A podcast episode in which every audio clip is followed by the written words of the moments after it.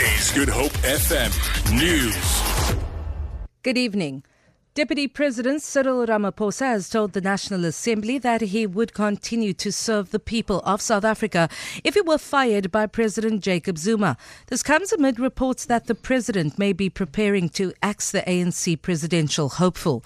The ANC's elective conference takes place in late December. The deputy president has taken a strong stand against patronage and corruption that is costing the country billions of rands.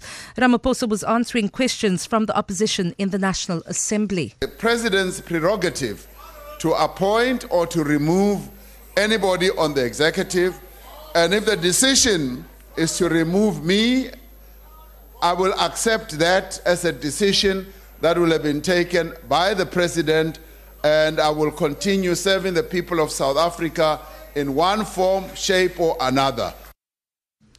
A 10 billion rand development is on the cards for Cape Town's foreshore from April next year. Head of the marketing agency Wesgro, Tim Harris, says the Harbour Arch development will consist of commercial and residential apartments, hotels, and motor dealership showrooms. He says the development will boost the local economy and create jobs. To live, work, play investment, that is a significant confidence boost for Cape Town and the Western Cape. It will bring some more hundreds of new accommodation options into the city and result in hundreds of new jobs linked to the hotel and the retail opportunities that are coming into an area of the foreshore that right now is relatively underdeveloped. But this major investment should help to correct that over the next few years.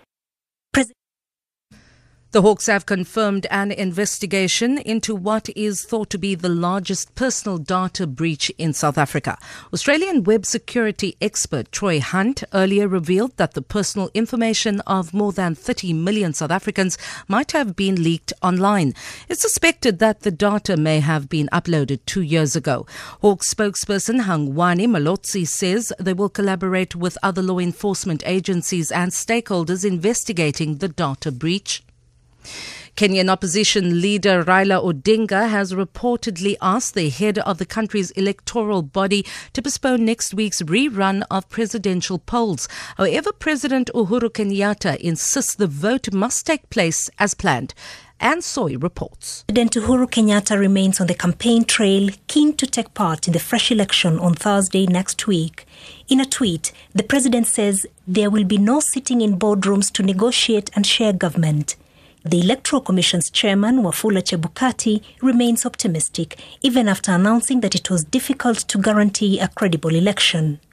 Opposition leader Raila Odinga has withdrawn his candidature and called for mass protests on election day.